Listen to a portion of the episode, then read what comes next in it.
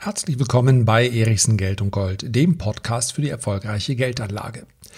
Wer sind die Superreichen? Wie wird man superreich? Und wie bleibt man superreich? Das klingt eigentlich nach einem Thema, um das man ein ganzes Seminar basteln könnte. Tatsächlich sind die Antworten aber so einfach, dass ich sie heute geben werde. Also, hört's euch an. Mit Pauschalisierung ist das ja so eine Sache.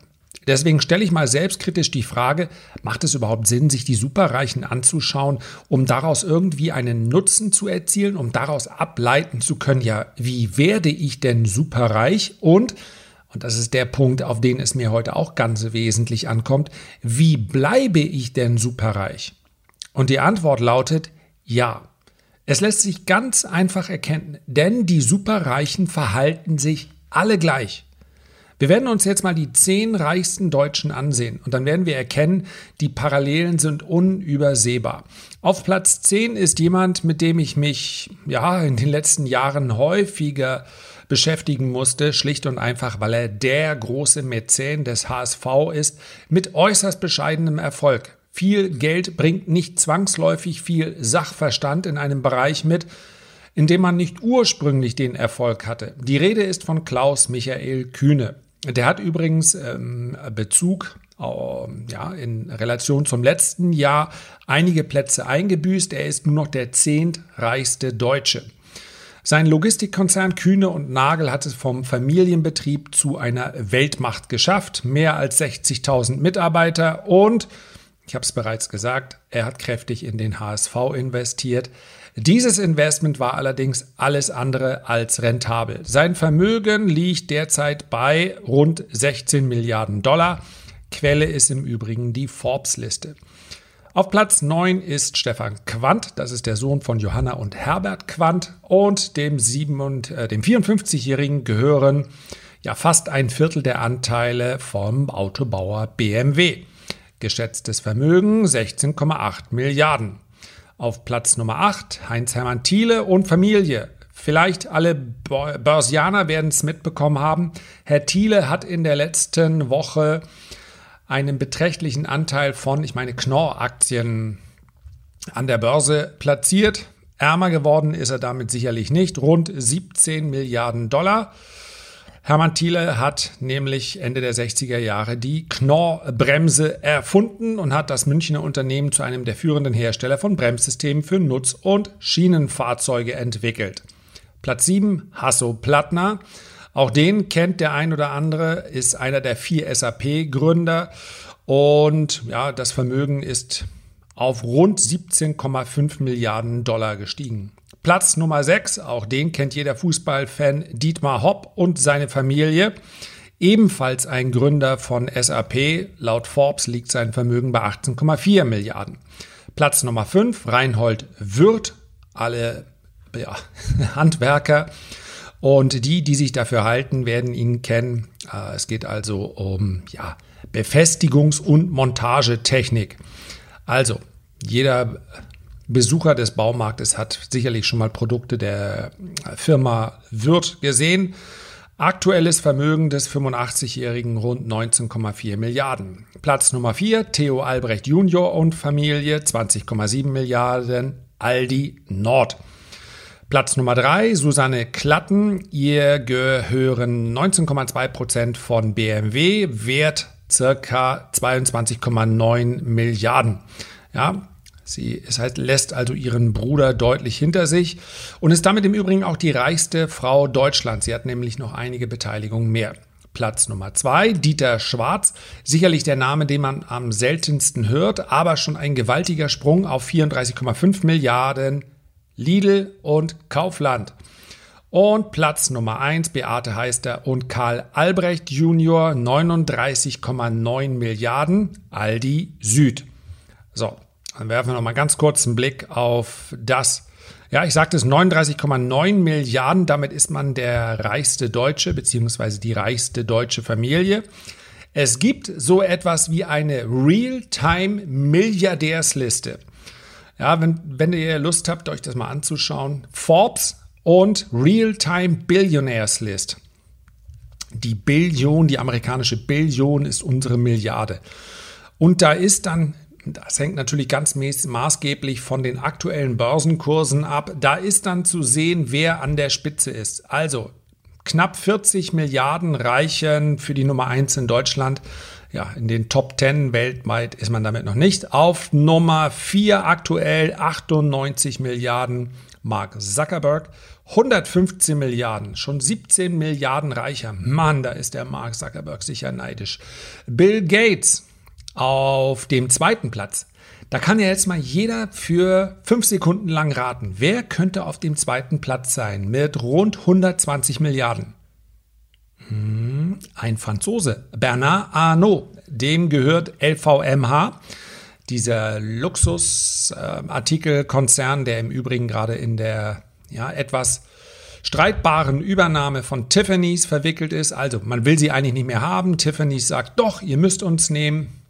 Wie dem auch sei, der Herr Arnaud hat noch einige Beteiligungen mehr und mit 120 Milliarden kommt er zurecht, wird den Stress auch einigermaßen aushalten können. And the one and only number one, und man muss es mit dazu sagen, trotz einer milliardenschweren Scheidung. Dazu muss man es auch erstmal äh, bringen. Die Frau von Jeff Bezos, Entschuldigung, die Ex-Frau, ist immer noch reicher als der reichste Deutsche, beziehungsweise die reichste deutsche Familie. Ja, Augen auf bei der Partnerwahl. Bei Jeff Bezos reicht es aktuell für 183 Milliarden Dollar und damit steht er als reichster Mensch der Welt auf Platz 1. So, eigentlich sollte es heute ja gar nicht so sehr um die Darstellung des Reichtums gehen, ja, das ist alles beeindruckend, sondern es sollte zum einen darum gehen, wie wird man eigentlich reich? Es sollte aber viel eher, und das ist der Teil, deswegen kann ich mir auch so ein bisschen Zeit lassen, der viel, viel einfacher ist, wie bleibt man reich? Und das ist ja durchaus etwas, was man sich fragen kann, auch wenn man nicht reich ist.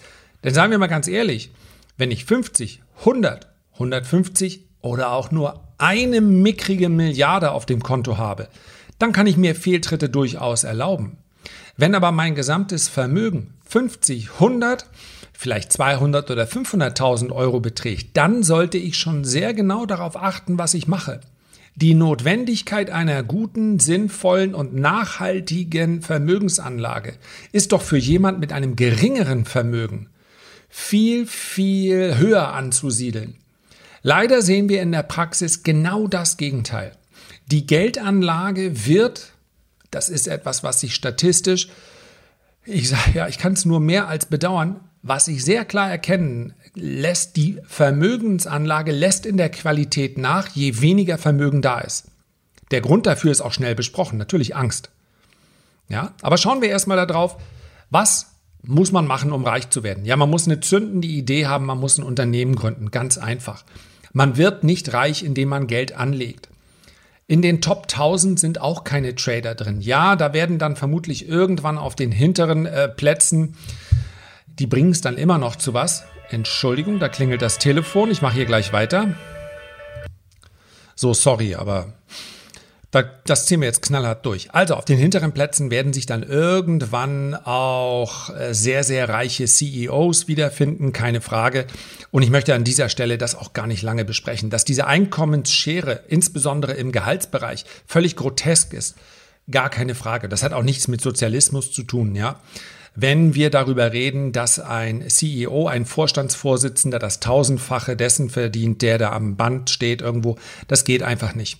Ich finde es völlig in Ordnung, dass mehr Verantwortung auch höher bezahlt wird. Häufig ist es auch eine lange Ausbildung und, und, und. Aber CEOs, die 100, 200 oder 500 Millionen verdienen, während gleichzeitig das Unternehmen auch Staatshilfe beantragt, auch das gibt es nicht in Deutschland. Das ist ganz klar ein amerikanisches Problem, so möchte ich es mal nennen. Das passt einfach nicht zusammen. Das sind die Auswüchse des Kapitalismus, wie wir sie gerade erleben. Deswegen ein ganzes System in Frage zu stellen, ist aber aus meiner Sicht auch nicht sinnvoll. Also, durchs Trading, durch die aktive Geldanlage wird man nicht reich. Ganz einfach deshalb, weil man dann darauf angewiesen ist, dass es bestimmte Marktphasen gibt und, und, und.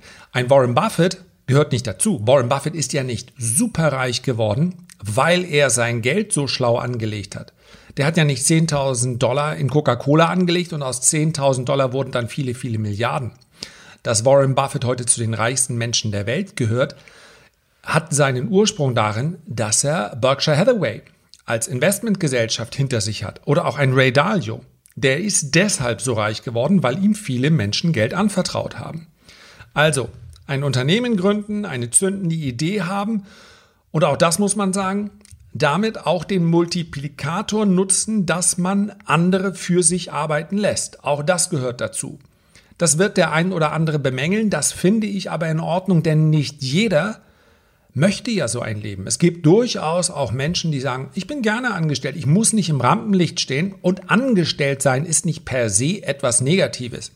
Nicht jeder ist geboren für die Selbstständigkeit. Und es gibt auch ganz, ganz viele Menschen, die außerhalb ihrer Arbeit ihre Verwirklichung finden. Und das finde ich völlig in Ordnung. Ansonsten gäbe es ja überhaupt keine Lehrer, es gibt gar keine Ärzte, es gäbe keine, kaum einen Piloten. Und das sind alles extrem wichtige Berufe. Und es gäbe im Übrigen auch kaum einen Künstler, denn man wird nicht Künstler mit der Absicht, steinreich zu werden. Also, das hat hier keine es geht hier nicht um Qualität, sondern es geht schlicht und einfach darum, was wird besonders gut bezahlt. Und ohne Unternehmertum, entweder in der eigenen Generation oder in vorherigen Generationen, kommt niemand in diese Liste. Man kann diese Liste im Übrigen noch sehr, sehr viel ähm, weiter aufklappen. Man kann sich auch anschauen, wer ist auf Platz 50, 100, 150. Das sind praktisch durchgehend Unternehmen. Teilweise natürlich auch, muss man fairerweise sagen, einige, die in diese Familie entweder reingeheiratet haben oder reingeboren wurden. Aber soll man da jetzt auf, drauf neidisch sein? Meine Güte. Ich denke, wer hier in einem Umfeld geboren ist, in dem er sicher ist, ein Dach über dem Kopf hat, der darf sich schon zu den Privilegierten zählen. Wenn ich als neuntes Kind in der Sahelzone geboren, geboren werde, das sind schlechte Startchancen. Wenn ich irgendwo in einem Plattenbau in Berlin reingeboren werde, dann ist das immer noch ein Ausgangspunkt, von dem aus ich ein Leben gestalten kann, so wie ich das möchte. So, das nur mal an, äh, es geht hier gar nicht darum, dass alle die gleichen Chancen haben werden oder können. Im Idealfall wird das so sein. Aber das ist ein Thema, welches mit der Geldanlage relativ wenig zu tun hat. Mir kommt es darauf an, wie verhalten sich denn diejenigen, die ein großes Vermögen haben, um das Vermögen zu erhalten? Denn die geben sich da durchaus eine Menge Mühe. Und man kann es relativ klar sagen, ihr Geld steckt zum weitaus größten Teil in Unternehmensbeteiligung in Sachwerten. Also in Aktien, in Immobilien, ja, teilweise auch in Edelmetallen, allerdings gemessen an den Vermögen sind dort häufig die Beteiligung relativ gering. Das heißt also, das Geld arbeitet. Es, sie gönnen sich auch die einen mehr, ja, wenn man an den schwedischen IKEA-Gründer denkt, der dem Vernehmen nachfuhr bis zuletzt seinen alten Volvo. Es gibt also durchaus sparsame Milliardäre. Aber selbst wenn er in Saus und Braus gelebt hätte und mehrere Scheidungen hinter sich gebracht hätte, das ist allerdings in der Regel das teuerste, äh, er wäre immer noch Milliardär gewesen dass er so sein Vermögen immer weiter wächst, liegt sehr häufig daran, dass Milliardäre nie aufhören zu investieren. Und das ist etwas, was jeder Anleger mitnehmen kann. Genau das Gegenteil ist aber sehr, sehr häufig der Fall. Dass besonders die, die vielleicht nicht einmal darauf hoffen dürfen, ein ganz, ganz großes Vermögen anzusparen, dass die sich auch gar nicht erst die Mühe geben, damit in irgendeiner Form zu beginnen. Nicht einmal einen ETF-Sparplan. Ich habe gerade mit meiner Tochter durch Corona verschiebt sich leider alles. Sie hat Abitur gemacht, sollte, wollte sehr gern ein Jahr in der Welt unterwegs sein. Travel and Work, also arbeiten, Geld verdienen, äh, fremde Länder kennenlernen und, und, und. Das wird jetzt momentan alles nicht. Sie arbeitet also hier vor Ort. Aber das ist spätestens der Zeitpunkt. Man darf durchaus auch schon früher beginnen, wenn man möchte, wo man das Gespräch führen sollte über Geldanlage. Und da geht es nicht erstmal nicht um die Einzelanlage in Aktien. Denn wer in Unternehmen ganz direkt investieren möchte, der muss sich auch damit beschäftigen. Ansonsten kann er mehr kaputt machen, als er möglicherweise damit erzielen wird. Einfach nur die Zeitung lesen und sagen, ja, was ist denn gerade interessant? Auch Tesla und die Daimler standen auch schon mal viel höher und ja, mein Opa hat immer gesagt, Siemens ist eine ordentliche Firma und Deutsche Bank kenne ich auch. Ja, das wird natürlich ein grausliches Depot, keine Frage. Für Einzelaktien muss man auch Interesse aufbringen Oder man muss mit Menschen sprechen, die dieses Interesse für einen aufbringen, dem man dann vertraut und sagt, ich glaube, ihr kriegt das hin. Aber eine ETF-Anlage, die kann jeder. Und ETFs sind nichts anderes als eine Investition in Sachwerte, nämlich in Aktien. Und der Riesenvorteil beispielsweise gegenüber einer Immobilie ist, wenn ich mich nicht weiter verschulden möchte, ja, die meisten, die nicht über ein großes Vermögen verfügen, haben dann auch nicht die Möglichkeit, sich eine Immobilie zu kaufen. Aber 20 Euro, 50 Euro, 70 Euro oder auch 100 Euro für einen ETF-Sparplan, die sind drin. Ja, und das sind dann jährlich im Schnitt bisher, wenn man es noch nicht einmal besonders clever angestellt hat, immer noch um die 6 bis 7 Prozent gewesen. Und das ist eben viel besser als sein Unternehmen, Entschuldigung, ja, freudsche Fehlleistung, als sein Vermögen, welches man durchaus wie ein Unternehmen ansehen darf, auf dem Konto zu lassen. Denn ein oder zwei Prozent Inflation, und es werden zukünftig mehr werden, vermutlich nicht kurzfristig, aber mittelfristig schon, die fressen so ein kleines Vermögen auch auf. Nominal, das wisst ihr, ist es dann immer noch das gleiche, aber die Kaufkraft sinkt weiter. Und wenn wir uns einige Bereiche anschauen und wir nehmen mal Miete und Energie raus, dann ist die Inflation durchaus da. Lebensmittel werden immer teurer und, und, und. Ja. Und man muss einfach etwas dagegen machen, gerade wenn man wenig hat. Und sei es ein ETF-Sparplan. Natürlich, wenn ich 85 bin, dann sollte ich das Ziel haben, älter zu werden und ja, dann werde ich eines Tages vielleicht auch mit 85 nicht mehr ganz so lange über die Geldanlage nachdenken. Muss ich auch nicht, weil ich es vorher schon gemacht habe. Und klar, mein Anlagezeitraum beträgt dann, so Gott will, keine 20 oder 25 Jahre mehr. Aber wenn ich 50 bin, dann habe ich doch hoffentlich noch, ja, ich will jetzt nicht spekulieren, wo liegt die durchschnittliche Lebenserwartung, dann habe ich noch irgendwas um 35 bis 40 Jahre. Da macht das dann durchaus noch Sinn, mich damit zu beschäftigen. Man ist nicht zu alt dafür. Und gerade in diesen Zeiten, ich kann nur immer wieder appellieren und ich wahrscheinlich wiederhole ich mich und ich werde mich auch nochmal wiederholen. Inflation tut richtig weh. Und wenn man nicht so viel hat, dann tut Inflation noch mehr weh. Und ein breit gestreuter ETF. Ich habe einige, ich habe Podcasts darüber gemacht, ich habe Videos darüber gemacht, über die einfachste ETF-Anlage der Welt. Das muss man einfach machen. Jeder Vermögen, es gibt keinen vermögenden Menschen auf diesem Planeten, der auf die Idee kommt, sein Geld auf dem Konto zu horten. Versprochen gibt es einfach nicht. Weil das vom, Achtung, ganz schlimmes Wort, Mindset abher schon gar nicht geht. Man wird nämlich gar nicht erst vermögend, wenn man glaubt, mit Sparen, ja, da gibt es immer diese uralten Geschichten, wie eben von dem Ingmar Kamprad. Hieß er so? Nee, Entschuldigung, Ingvar, wie heißt denn der Ikea-Gründer? Darf ich das mal live googeln? Ja, ne? Das ist aber auch Ing, IKEA-Gründer hieß Ingvar Kamprad, war ich ja gar nicht so weit daneben. Also, ja, da wird immer gehört, der ist sparsam, sparsam, sparsam. Ja, aber meine Güte, der ist nicht stinkend reich geworden durch seine Sparsamkeit. Das kommt dann nur noch dazu, weil es natürlich irgendwo eine Einstellung ist. Der guckt selbst, selbst bei sich selber dann darauf, dass er keinen Euro zu viel ausgibt. Es spielt aber keine Rolle. Sein Vermögen hat er aufgrund der Tatsache, dass er ein Unternehmen dass er also Investitionen für sich hat äh, arbeiten lassen, ähm, überhaupt erst möglich gemacht. Das war die Grundlage dafür. Unternehmen sind nicht irgendwelche Spekulationen an der Börse, irgendwelche Scheinchen, die mal hoch oder mal runter gehen. Aktien sind Anteile von Unternehmen, von Unternehmen, in denen Menschen arbeiten. Vielleicht ist sogar der ein oder andere, der sich diesen Podcast anhört, der in einer AG arbeitet. Ja, Vielleicht einfach mal als Kommentar drunter schreiben, wenn du Lust hast. Ja, über eine Bewertung freue ich mich immer, selbstverständlich. Am besten fünf Sterne geben. Gott, ist das schlecht geschleimt. Und dann noch in der äh, Kommentarleiste dazu schreiben, ich arbeite in der So und So AG. Und äh, vertraut mir, so eine AG ist mehr als nur irgendein ein Anteil an der Börse, der mal steigt, mal fällt. Gute Unternehmen wachsen langfristig. Und an diesem Wachstum ist man beteiligt als Aktionär. Und zwar genauso beteiligt wie jeder andere auch. Wenn Jeff Bezos jetzt Anteile von Aktie XY kauft, dann ist er, hat er nicht mehr Rechte, solange er nicht bestimmte Stimmrechtsanteile überschreitet, aber selbst dann hat er nicht mehr Gewinnrechte, als wenn du oder ich das machen. Und diese Chance muss man nutzen.